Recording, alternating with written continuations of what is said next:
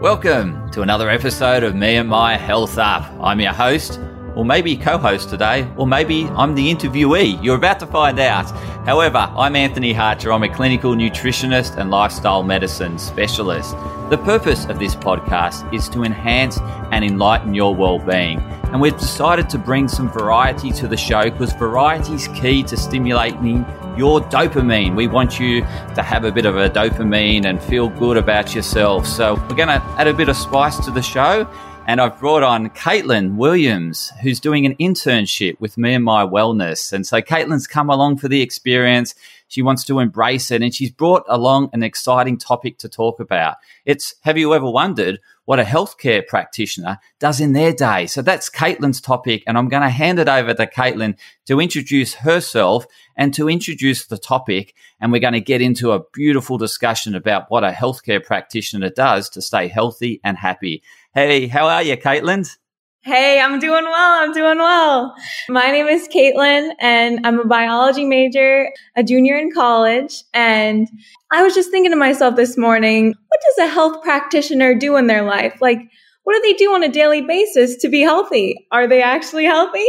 And I want to know who better to ask than Anthony. So I'm going to be asking him what's going on in his day and how he feels his best on a daily basis. So are you ready for that, Anthony?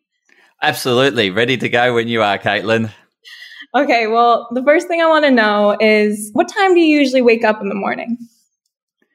It's generally upon sunrise. So, what I'm waiting to hear, my cues for waking up is the birds are chirping. So, it's generally when nature wakes up, is when I wake up. So, I do wake up in the middle of the night, you know, various times. And when I feel the stillness of the air and the night and the coldness of it, then I know it's still nighttime and I need to keep sleeping as much as I'm excited about to start the new day.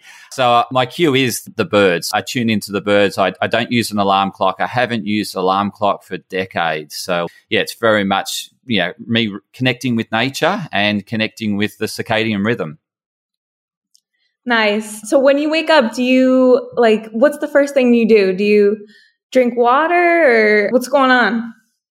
What's going on? It, yeah, I generally, yeah, don't really consume water first up. I, I, look forward to my ritual is having a cup of coffee. So I have black coffee.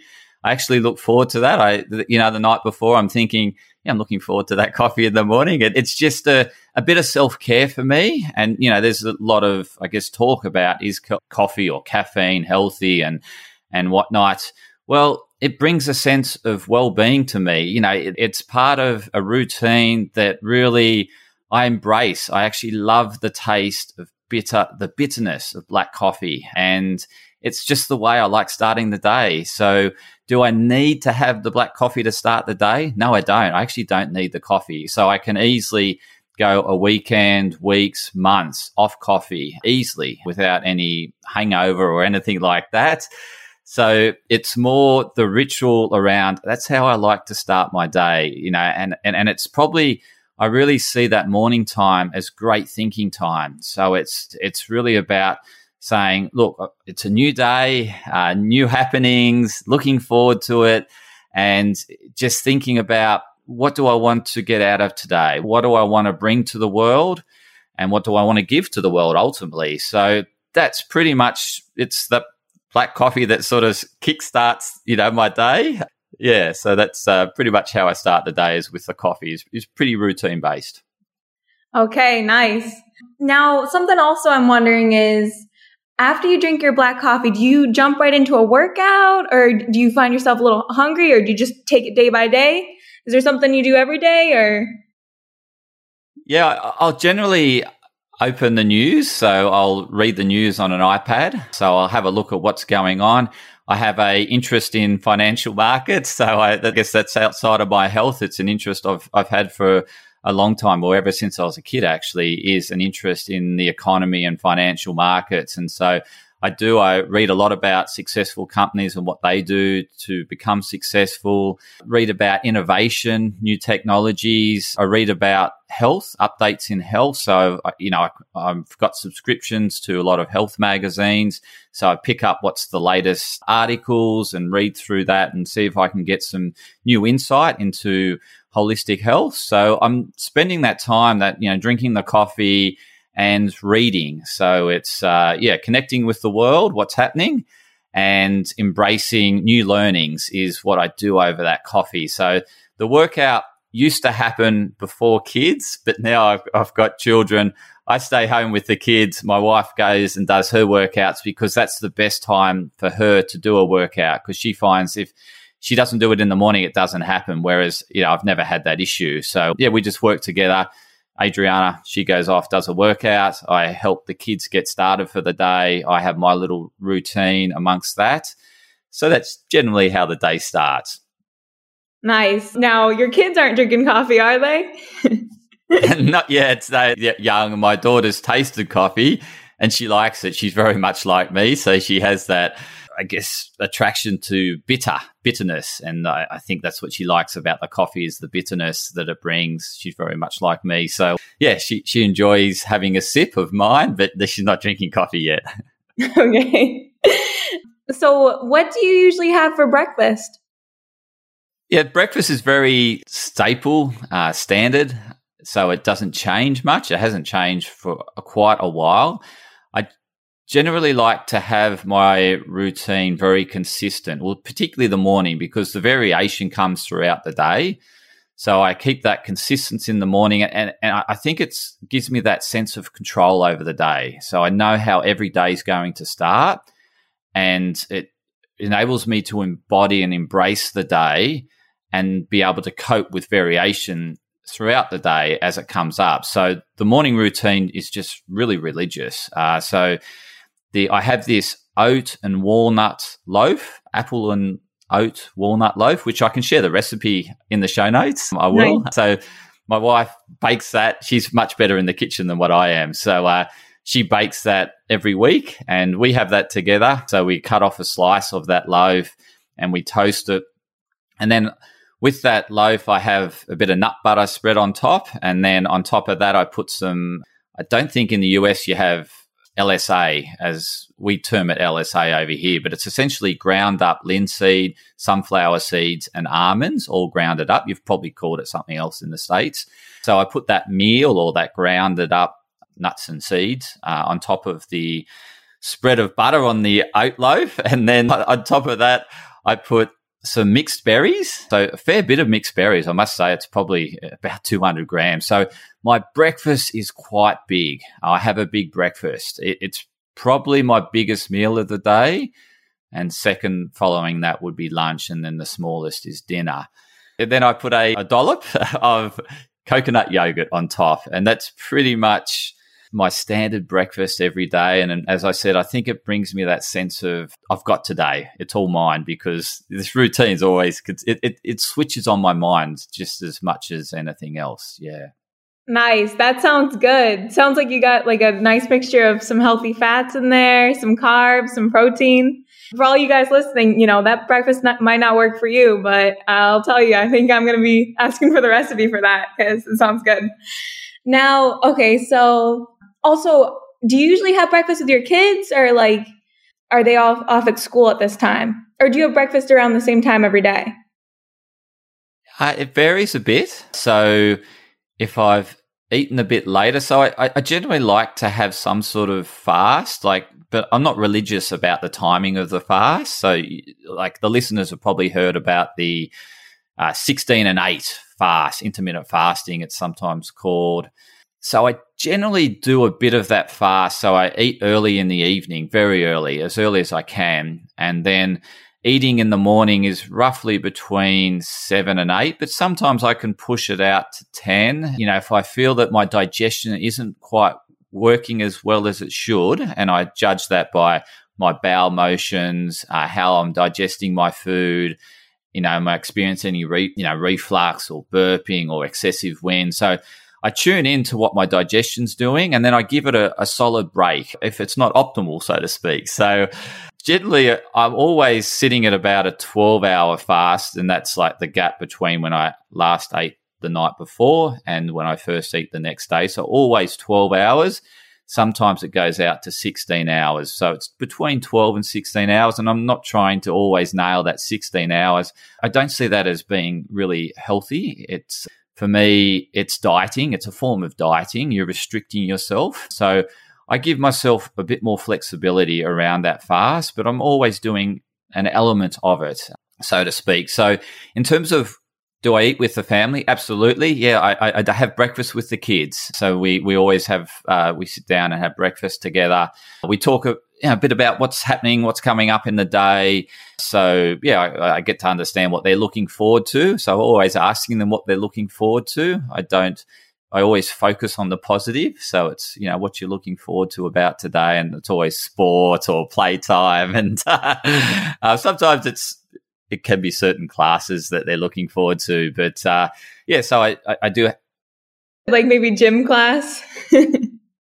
Absolutely, yeah. They they love play. Yeah, so it's it's play with their friends and doing sports. And some classes they tell me, and, and it's just understanding their personality and what they're gravitating towards. So I'll just ask them, you know, what subjects you enjoy doing. And yeah so it's just just finding out where they're at and checking in. And and yeah that helps me with my day is understanding where they're at and how i can serve them. And yeah i just get on with doing you know eating my breakfast and uh, enjoying it Nice. Now, I, I know you walk your kids to school. I know a lot of people are all about getting the 10,000 steps a day. Do you make sure you get 10,000 steps a day or just do you make sure you walk a certain amount every day? It's a really good point. And yes, I do track my steps. Am I religious about hitting a number? Not really. I, I just more use it as an indication to see how active I was and why I wasn't, and you know, I might need to pick it up a bit. So I, I am looking to certainly do between seven and a half, and my top end is probably around twenty thousand. And beyond that, just general walking activity, uh, which I make an effort to do a lot of walking. So as you mentioned, I walk the kids to school this morning it was very wet and it's probably the first time I can remember driving the kids to school in I don't know many years. so I as much it's got to be really bad conditions for me to jump in the car and drive the kids to school. I, you know, I'm privileged that I live so close to their school, which is you know which is a great thing and I'm grateful for that. But I do make an effort to do some meetings, walking and talking, like you know we have uh, in terms of our team meetings. We do a walk and talk team meeting so I, I look at the meetings I've got scheduled and I think, is can I, I, you know, have a successful meeting by doing a walk and talk?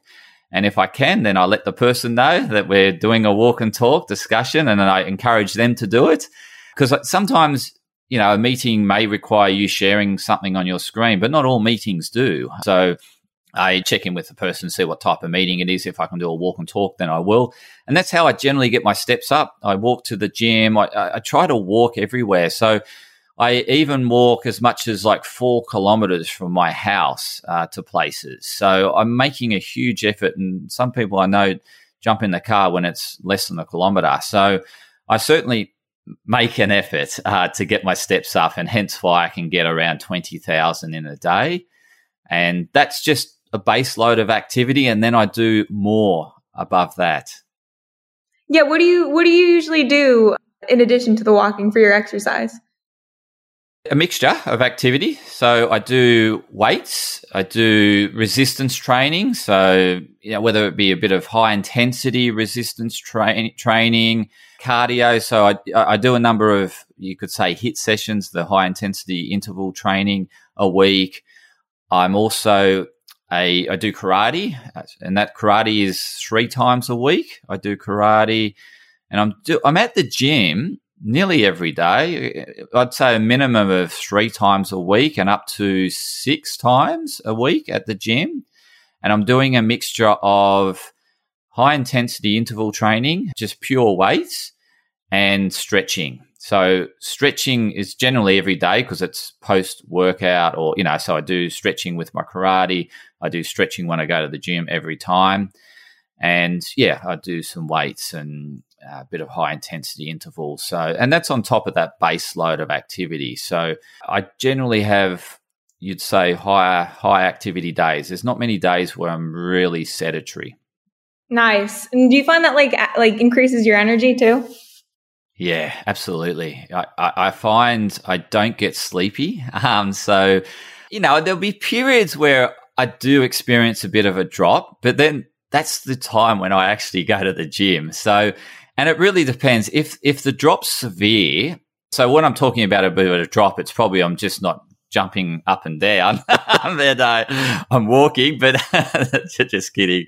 You know, I'm talking about a subtle drop where I just feel sort of lacking my normal energy levels, and that energy is different for everyone. That subtle drop, then I'll think, okay, I'm going to wake myself up by going to the gym. And the gym does that. I come back and I'm full of energy again.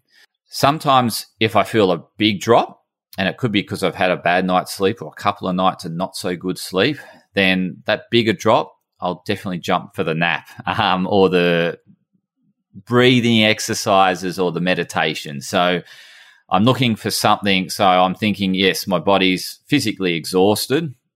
If it's a mental thing, then always the gym. So if it, if it's mental energy drop, uh, it's the gym. But if I feel that physical, you know, it's you feel heavy, your body feels heavy to move. That heaviness to move to me is telling me my body needs to rest. So I don't push myself. But if it's just that, oh, my brain's just foggy and, you know, it's been working hard, my brain has, but physically I've done nothing, then I think I, I need to clear the brain by going to have a workout. So that's sort of how I go through that decision making process. Nice. You know, I know sleep is very important for your immune system and, and for a variety of things. Do you think like your exercise habits, like have a direct effect on your on getting a good night's sleep? Absolutely, totally. I, there's, you know, I could, you know, for me, there's definitely a direct correlation between the two. So, and because I know that, I make an effort. I, I certainly do. I certainly make an effort to get the activity up because I, I know those days where I've been a bit more sedentary, it's harder to get the sleep and the quality is not as good. So I, I do yeah, I make an effort to keep my activity up because I know I'll be able to have a more restorative night's sleep and just, you know, you, you, just love that, you know, that feeling of having, you know, just closing your eyes, waking up and you think, oh, wow, that, you know, just feeling great, even, you know, with that, just that solid block of sleep as opposed to that sort of surface sleeping and you're thinking and you're worrying and, and you're thinking, yeah. yeah. Definitely. Also, I feel like, do you ever, you know, just feel proud of yourself after a good workout? You know, even if, especially ones where you didn't really feel like doing it, and your energy was kind of low, but then you, you did it and now you're, you feel prouder of yourself, right? Totally. It is. And I think it relates back to that, you know, how I said I have that really religious morning. It, it's a series of accomplishments, like little accomplishments. I've made myself a coffee. I've enjoyed the coffee. I've read some news. I've read some, you know, news related to my profession. I feel more knowledgeable. You know, I've I've made the kids breakfast or helped make or help them get ready for school. I've taken them to school. So there's all these little small accomplishments I achieve that is just building confidence and momentum for the day. And doing the workout is like that. It's sort of you know, every day I'm thinking, where am I going to fit my workout? And so today I've, you know, I've looked at my bookings and when I've got, you know, these podcast interviews, when I'm seeing clients and when I've got my school commitments or my commitments with my kids. And I'm thinking, where's that window of opportunity? I can do my exercise. And so I, that's how I see every day. And, and absolutely when I complete that workout, I feel great because some days I think, is it going to be possible? And I get quite stressed about, you know, not being able to fit my workout in. And so it's always an accomplishment to get it in and, and make it happen. So totally 100% yes. Nice. Yeah. Now, I know you, you are a busy guy. So do you use like an agenda or something? Like, how do you, you know, make sure that you're keeping track of all your responsibilities and stuff like that? Yes, I do run or you know have a schedule meetings. You know, you know I use electronic invitations. I have an electronic calendar, so I am very. I, I do schedule my days. I also, but I sh- I have boundaries around the day as well. So there's periods of the day where I won't schedule meetings or I don't allow meetings to be scheduled. So I know there's on, meetings are only going to happen between this time. And I know that outside of those times, it's my time, family time, and that's pretty much it, right? So, or time with my friends, or yeah. So I, I have defined periods where I set meetings. And look, th- there will be an exceptions where I need to bend the rule to accommodate like a, a, guest I'm interviewing because they're just not available during that window. So I do, but th- that's an exception. That's not the norm. So yeah, I, I, do run a strict schedule, but I have boundaries around that schedule. I have boundaries around electronic devices. So at sunset, all my devices, computer, phone go into night mode. And I don't know if you've ever seen night mode, but night mode looks terrible on your screen. You actually don't want to look at a screen because all that crispness of the screen that makes it look so beautiful and attractive disappears and it just becomes, I guess, a bit like it's that warm orange yellow light, which you know lacks clarity, but it's great to see in as a sunset. um, so yeah, so my, my devices become less attractive once sunset hits, and then that's a cue to my brain is I need to start winding down. So it's setting up these boundaries sends cues to me to start my routine at the opposite end of the day. Your night routine, yeah. That's probably just, that's probably just as important, right? To get a good night's sleep and stuff and set yourself up for the next day. 100% Caitlin. Yep, the night before is just as important as your morning routine. So I as much as I have a religious start to each day, I have a religious finish to each day and it doesn't change. And I have boundaries around my period of which I go to bed, a period of which I wake up. So I've got these protective measures in place. So I don't have any electronic devices in my bedroom, nothing. Actually, my electronic device is at the opposite end of the house, very inaccessible. so even if I'm thinking, I should have checked to see if that person replied, it is so far away from me. I generally think, oh, I can wait till the morning. right. So, and the great thing is, you know, when you turn your devices onto night mode, no messages come through. So you're not alerted. So you haven't got any stimulus coming through. So that's, the other thing, and I think that's where we can sometimes go terribly wrong, is when we allow stimulus to keep coming at us into the evening. And so I distance myself from the stimulus in the evening and I distance myself from the stimulus early in the morning. So they're, they're the parts of the day that I have 100% control of. And then I'm only exposed to stimulus from the environment or, you know, from devices and everything during a core part of the day, which I'm very energetic and very able to withstand pressures and stresses because my body's at its optimal. But if I didn't have those shut offs or those disconnections at the start and finish of each day, then the middle of every day, when I want to be optimal, wouldn't happen. I'd be less resilient. So that's how I help boost my resilience is by having these boundaries and having elements of my day where I have 100% control. So I'm not looking at the news at night. I wouldn't have a clue what's going on at night. I only open the news when I'm well rested and I've got the ability to absorb that information.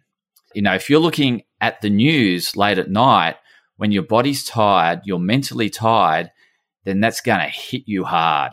Uh, and it's going to really affect your sleep. It will turn on the stress response. You're just not going to cope because, you know, naturally, at night we're most vulnerable, right? It's the most vulnerable time. It's dark. Uh, we're very, uh, what's the word I'm looking for? We're very insecure at night. And the last, and so you're very vulnerable to breaches of your resilience or your bubble. And so this is why social media looking at nighttime is terrible because you've got no ability to withstand any bad comments or negativity towards you zero. Um, you know your defense mechanisms are totally down right? And they're just they can be hitting you from left right and center. So i think it's just really good practice to get yourself into is to prime your body and only to like if I get negative comments about something I've said or done or you know not so good review on a podcast or I can withstand it during the day. You can throw me anything because my body's at its optimal. I'm really able to withstand a lot of negativity or bullying or whatever it could be, cyberbullying during that period because I've got my strong defensive mix. And, uh, you know, for me, it's like bring it on. Yeah, give it to me as much as you want because, right? yeah, at night time, I'm going to shut you down and you're going to be shut down in the morning. You're going to be, you know, out of this world. So I think that's where, you know, there's a lot of challenges for people is that they are exposing themselves to these not so good stimulus at periods when they're most vulnerable.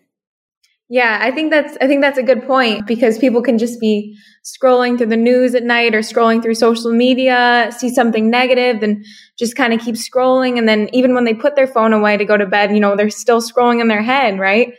Like you need those two times to set the tone for yourself so that you can build yourself up for the for the middle of the day. But yeah, I agree like we don't need to be getting hit with those stimulus like all the time, you know? Like Absolutely particularly when you know we're very vulnerable and insecure just naturally because that's how we're wired you know that's uh, when we're most prone to attack is at nighttime. Uh, it's dark. That's when predators can, if you look back in the primitive setting obviously the predators were animals and beasts and stuff like that. You know, we probably had people that were doing night watch, um, you know, like uh, to look over the family. And who knows, I wasn't back in that era, but certainly we feel everyone knows how they feel at night in terms of their ability you know, or their resilience is generally lower than what it can you know is during the day yeah switching back over to the food is there a certain thing that you usually have for lunch it's generally leftover dinner so dinner's like a meal that well my wife's a great cook so i'm very blessed and grateful that you know, she makes amazing dinners, and I, I always ask her to make a bit more so I can have that the next day because I know the next day I'm going to be quite busy because that's where I cram everything is during the hours that I'm feeling optimal. So, you know, I am just like anyone else. I'm quite time poor. And so I, I want to have something healthy that's ready uh, for me. I, you know, I don't really have the time to be chopping and carving up and cooking. Some days I do and I'll do it, absolutely, when I have the time. But generally, I'm prepared for when I don't have the time and trying to squeeze everything into that really confined window. So that lunch will be uh, a mixture of like protein and large amount of vegetables. So always consuming huge amounts of vegetables and color, lots of color. You know, we always hear about the rainbow. So I certainly live that. There's lots of color, different color of vegetables, variety, and always with a protein. So there's, there's protein with every meal I have, as well as alkalizing metabolites, which come from fruit and vegetables. Uh, so I'm always looking to balance the protein with some alkalizing because protein breaks down acidically uh, in terms of pH in the body.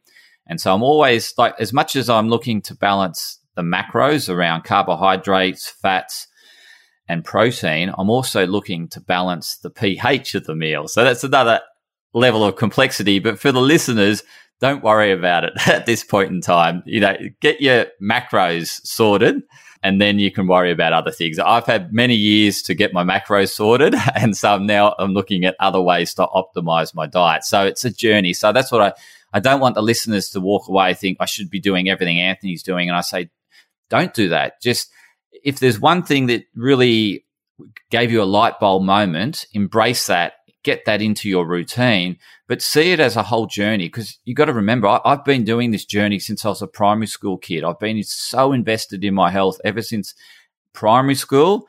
And so I've got like a 40 year, 40 years of constant refinement and improvement to where I am today. So don't think that happens overnight. You know, that's a 40 year journey. So, but don't think it, it doesn't have to take you 40 years, but but what I say is, in order for habits to form, that you need to be focused and you need to focus on one thing at a time, get that embedded, and then go to the next thing. Don't try to embrace everything. And I think I've gone on a massive tangent on that question after you just asked me about no, lunch. this is actually good. And this is kind of like kind of the advice that you gave me before. Like I was talking to Anthony about how I have a sweet tooth and I don't really, I don't love having a sweet tooth because I don't want to have that feeling of like wanting to have sugar, you know? And you were saying like, you know, you don't want to do everything at once, you know, just focused on if you have a sweet tooth, focus either on having something like watermelon maybe or doing some breathing exercises if it's stress related or something like that. But don't don't say, you know, oh, I've never, I'm going to try to tackle this all at once. Stay focused and, you know, work towards your goal, right? Absolutely. I think that's key because when we become very restrictive, like there's people embracing the no sugar diet, right? And so, yes, you can become very focused and you can really restrict yourself, but you also restrict yourself socially. And you, you know, you put a mental restriction on and it can cause mood, you know, but not being so happy. Like I, I've, I was talking to someone a couple of weekends ago that did a 30 day fluid only diet. So had nothing to eat, just fluids, uh, fluids for 30 days. And I said, How was it? How did it go? I'm always curious as to how people experience things. And he said, I felt really terrible. My moods were horrible. My wife just couldn't wait for me to finish it because I was a terrible person. And I was thinking, do you really need to put yourself through that pain in order to achieve that goal? There's so many other paths to achieving that goal. Like, do you really need to restrict yourself so much and suffer, suffer so much to achieve that goal when you can find an alternate path that's easy, happy, joyful? You're going on a nice journey. And I find those paths are smaller steps but you're just building over a longer period of time. But that is more sustainable because you think about you go on a 30 day fluid fast and you're going to be craving all sorts of things over 30 days. You, I mean, first of all, you're just going to be craving some solid food. yeah, broccoli, right? yeah, of course. Um, and then what do you do after the 30 days if you haven't changed anything else other than you've just resorted to drinking fluids. You're going to go back to the same solid diet that you're eating before because that's all you know, right? so I just think that's where the rebound comes. This is where, you know, anything restrictive just results in this massive rebound and hence why diets crash, anything crash or extreme doesn't work because it's unsustainable. You cannot continue that forever. And so there's got to be a point at which you go back to what you're doing previously if you haven't been educated throughout that 30 days. And think about it, you still got a lot of habits to change in order to create a new diet after having 30 days of fluids. I think the first thing you're going to crave is something that you love before the fluid diet and it was probably something that you didn't you know you didn't have for ages like it could have been uh, your favorite croissant or I don't know breakfast or uh, ice cream, and you're going to think, "Well, I haven't had it for 30 days. I'm going to make up for a few of them." I'm going to have 30 days of ice cream. You know? Yeah, exactly. Yeah, I think it's all about those the little steps and the little habits that add up, right? If if you're like Anthony, you know, you have a cup of coffee and and then you educate yourself with the news. It might be different for you, but these little things add up to something positive. And like when we talk about coffee, like people think, oh, you know, is coffee really good for you? And everything has an element of something good about it, right? So not everything's just completely bad and evil, right? Because it depends on the individual and it depends on their goals. So a perfect example is a lolly, right? So generally we see lolly as bad foods, but for the athlete, they're fuel, right? So the athlete embraces lollies as fuel to give the athlete the most peak performance it can, you know, possibly achieve for that race or that training session. And so you can't label things as good and bad because there's good attributes to everything and there's not so good things about everything, right? So this labeling and just categorizing, you know, and demonizing carbs, for example, carbs have got so many good points and demonizing them is terrible and thinking that they're evil because they're not. Uh, and it, it comes back to my point I'm about to make.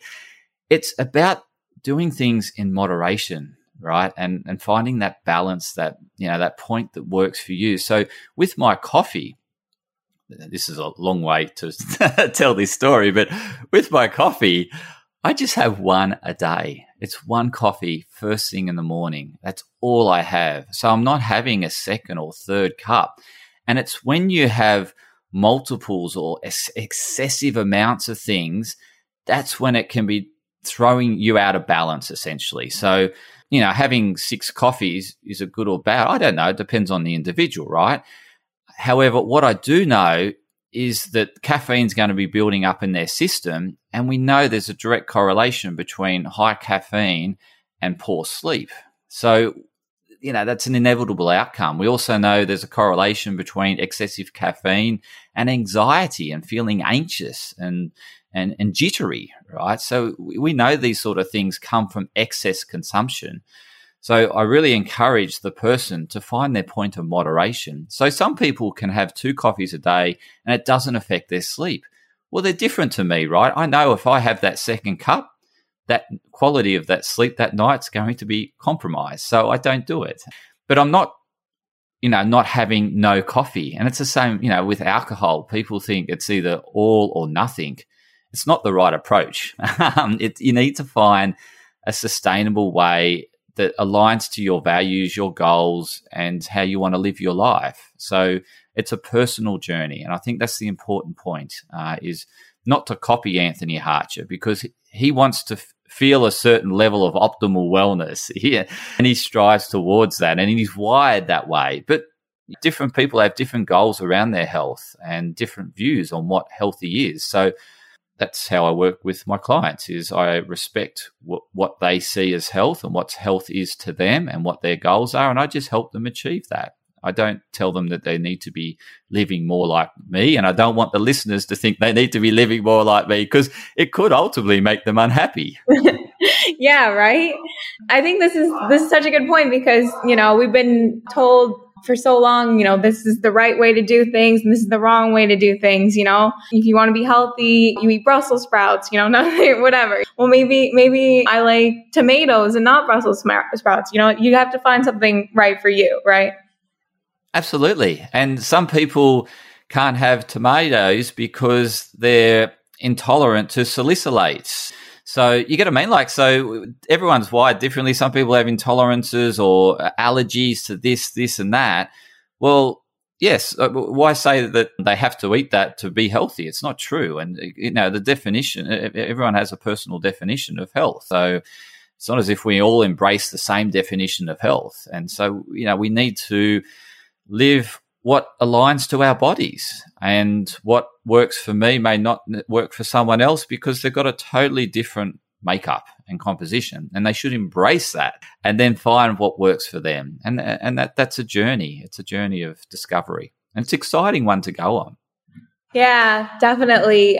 Man i just doing this podcast right now i'm thinking I'm excited to find what works right for me. And I think maybe I, I, might start a journal or something like that just to write down how I feel after certain things. And test it out, right?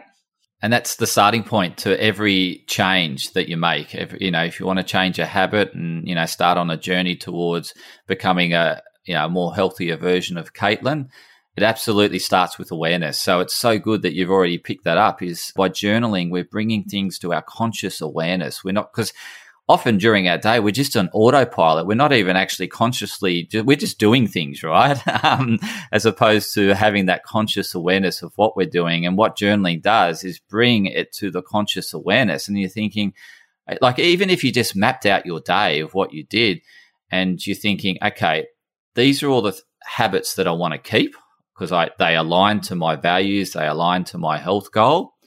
These are the habits that are not serving me and these are the ones I want to change. And then you can do something about that. Whereas, you know, often we just go about our day, we just keep doing this autopilot thing and we just expect different results. And that's, you know, the definition of insanity doing something over and over again and expecting a different result. yeah. Yeah, like going on a 30 day liquid diet just to eat ice cream for three days to go on another 30 day liquid diet, right? No, no, yeah. It's insane. And like, the person hated it. He, he probably never wants to go back to that 30 day liquid diet. So he's hoping to maintain the results. Yes, he got results, absolutely.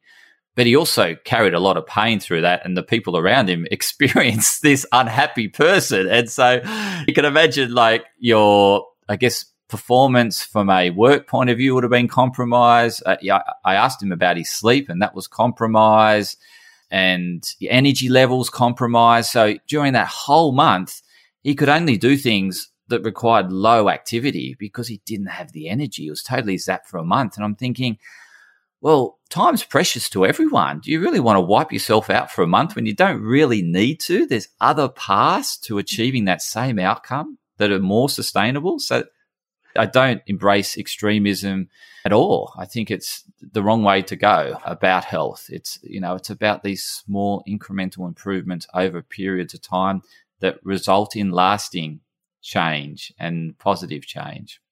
Right, because the goal is to be as happy and healthy as you can be, right? Absolutely. So why compromise happiness for health for that period of time? And I, I, don't get it because I and this is what concerns me is that people would will hear about his results, not necessarily understand the full story, and just think, I want that result. And they're not aware of what he went through to get that result. And I think that's where things get lost out of context because the media will say, oh, lose 14 kilos over 30 days. And people say, yes, I, I want to lose the 14 kilos. And how do I do it? Just give it to me and I'll do it. And we're jumping from one fad to another as opposed to really looking at what are the foundations of good health and building those foundations of good health. Because those foundations are pretty common amongst all of us humans, right? And, you know, we can improve them in different ways to suit our lifestyle and goals, but we have a basis of good health foundations. And I find a lot of the time with my clients is that they're not doing the basics well enough. And that's where we go and, and, and spend a lot of time is just improving the basics of good health. As much as it may seem easy, it's not, as you know, because we get into these habits, uh, we get into this way of living, and we we can start identifying ourselves with that way of living. You know, I'm the party person, party girl, party boy, and you know, this is my whole personas around this. I'm the life of the party, you know, and and in order to keep that persona, I need to drink so much and get you know share my wasted stories or my you know nights of drunkenness with everyone and and, and they uh, uh, have this association with this identity and they fear losing that association with that identity but that identity is not a great identity to be carrying through your life uh, it'll certainly result in a short life there's no doubt about that so I think he, you know, it really starts with how the person identifies themselves, and they want to start to identify themselves and see themselves as a healthy individual, regardless of where they're at. So they might not be where they want to be, but they need to start that building that identity around being that healthy person. And what does that healthy person do? And if they can start adopting those behaviors of that healthy person, they'll eventually achieve that outcome. So it really starts with, you know, as I mentioned to you before, about that self awareness of, you know, where you're at and how you see yourself. So if you see yourself as a fat person, that needs to change in order for you to get the outcome that you want. You need to change yourself, you know, change that identity around yourself as I'm a health, I'm living a healthy person now. I'm no longer that person. I'm leaving that person behind and I'm going on a journey to be a healthier me. And that's who I am. I'm no longer this person. I no longer associate with this person because I'm changing these habits that disassociate me with this old person that I didn't want to ever be. Uh, so, and then I guess leads to making sure you surround yourself in the environment that supports where you want to go. So, if you're the party animal and you've got this all these people that have gravitated to you around this party animal, and that's something that you don't really want to have that identity going forward, then you'll need to disassociate with that circle of influence, right? Otherwise, it's just never going to happen because you're going to keep living up to that mantra or that title. So um, it does. It you know that person that identifies themselves as fat will need to start forming circles around healthy people. You know, what uh, uh, find some healthy, find people that are also on the same similar journey to them, so they can go on that journey together. So it does require that social support and that social network to for someone to achieve that health goal.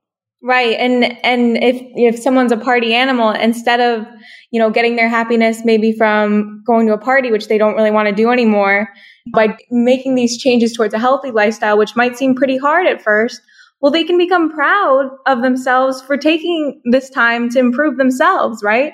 Maybe they skip out on a party and instead enjoy watching the sunset. Well, maybe it's not uh, instant release of like dopamine that they're used to, but it's different and they can be proud of. It was a hard thing to do, maybe to switch up that habit, but they did something to help help themselves. And they're embracing a new you, a new them.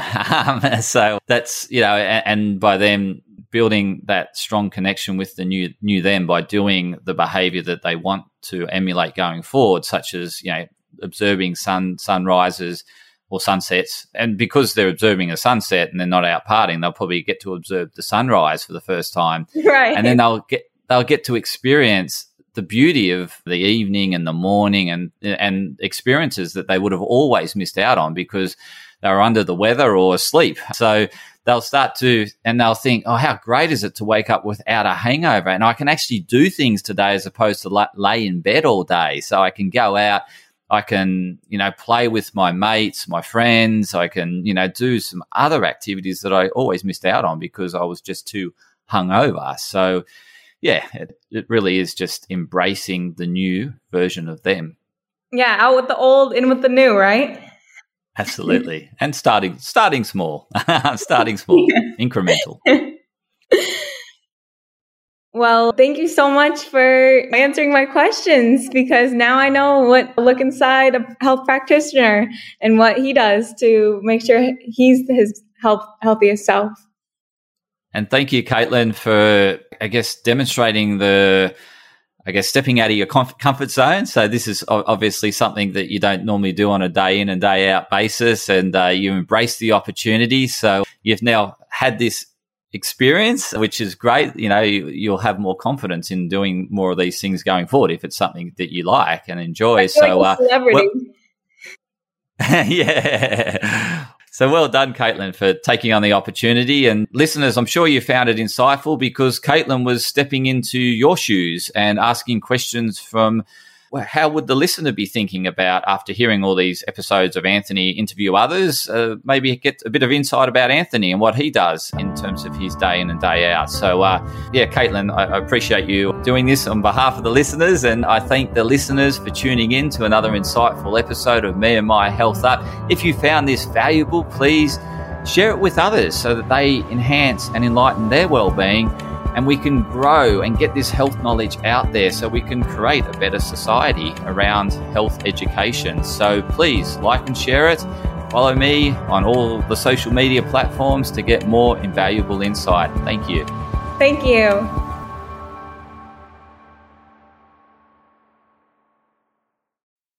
Podcast disclaimer. This podcast and any information, advice, opinions, or statements within it do not constitute medical, healthcare, or professional advice and are provided for general information purposes only. All care is taken in the preparation of the information in this podcast. Connected Wellness Proprietary Limited operating under the brand Me and My Health Up does not make any representations or give any warranties about its accuracy, reliability, completeness, or suitability for any particular purpose. This podcast and any information, advice, opinions, or statements within it are not to be used as a substitute for professional, medical, psychological, psychiatric, or any other mental health care or healthcare in general. Me and My Health Up recommends you seek the advice of a doctor or qualified health provider with any questions you may have regarding a medical condition. Inform your doctor of any changes that you may to your lifestyle and discuss these with your doctor. Do not disregard medical advice or delay visiting a medical professional because of something you hear in this podcast. This podcast has been carefully prepared on the basis of current information. Changes in circumstances after publication may affect the accuracy of this information. To the maximum extent permitted by the law, Me and My Health Up disclaims any such representations or warranties to the completeness, accuracy, merchantability, or fitness for purpose of this podcast and will not be liable for any expenses, losses, damages incurred, indirect or consequential damages or costs that may be incurred as a result of the information being inaccurate or incomplete in any way and for any reason. No part of this podcast can be reproduced, redistributed, published, copied, or duplicated in a form without prior permission of me and my health up.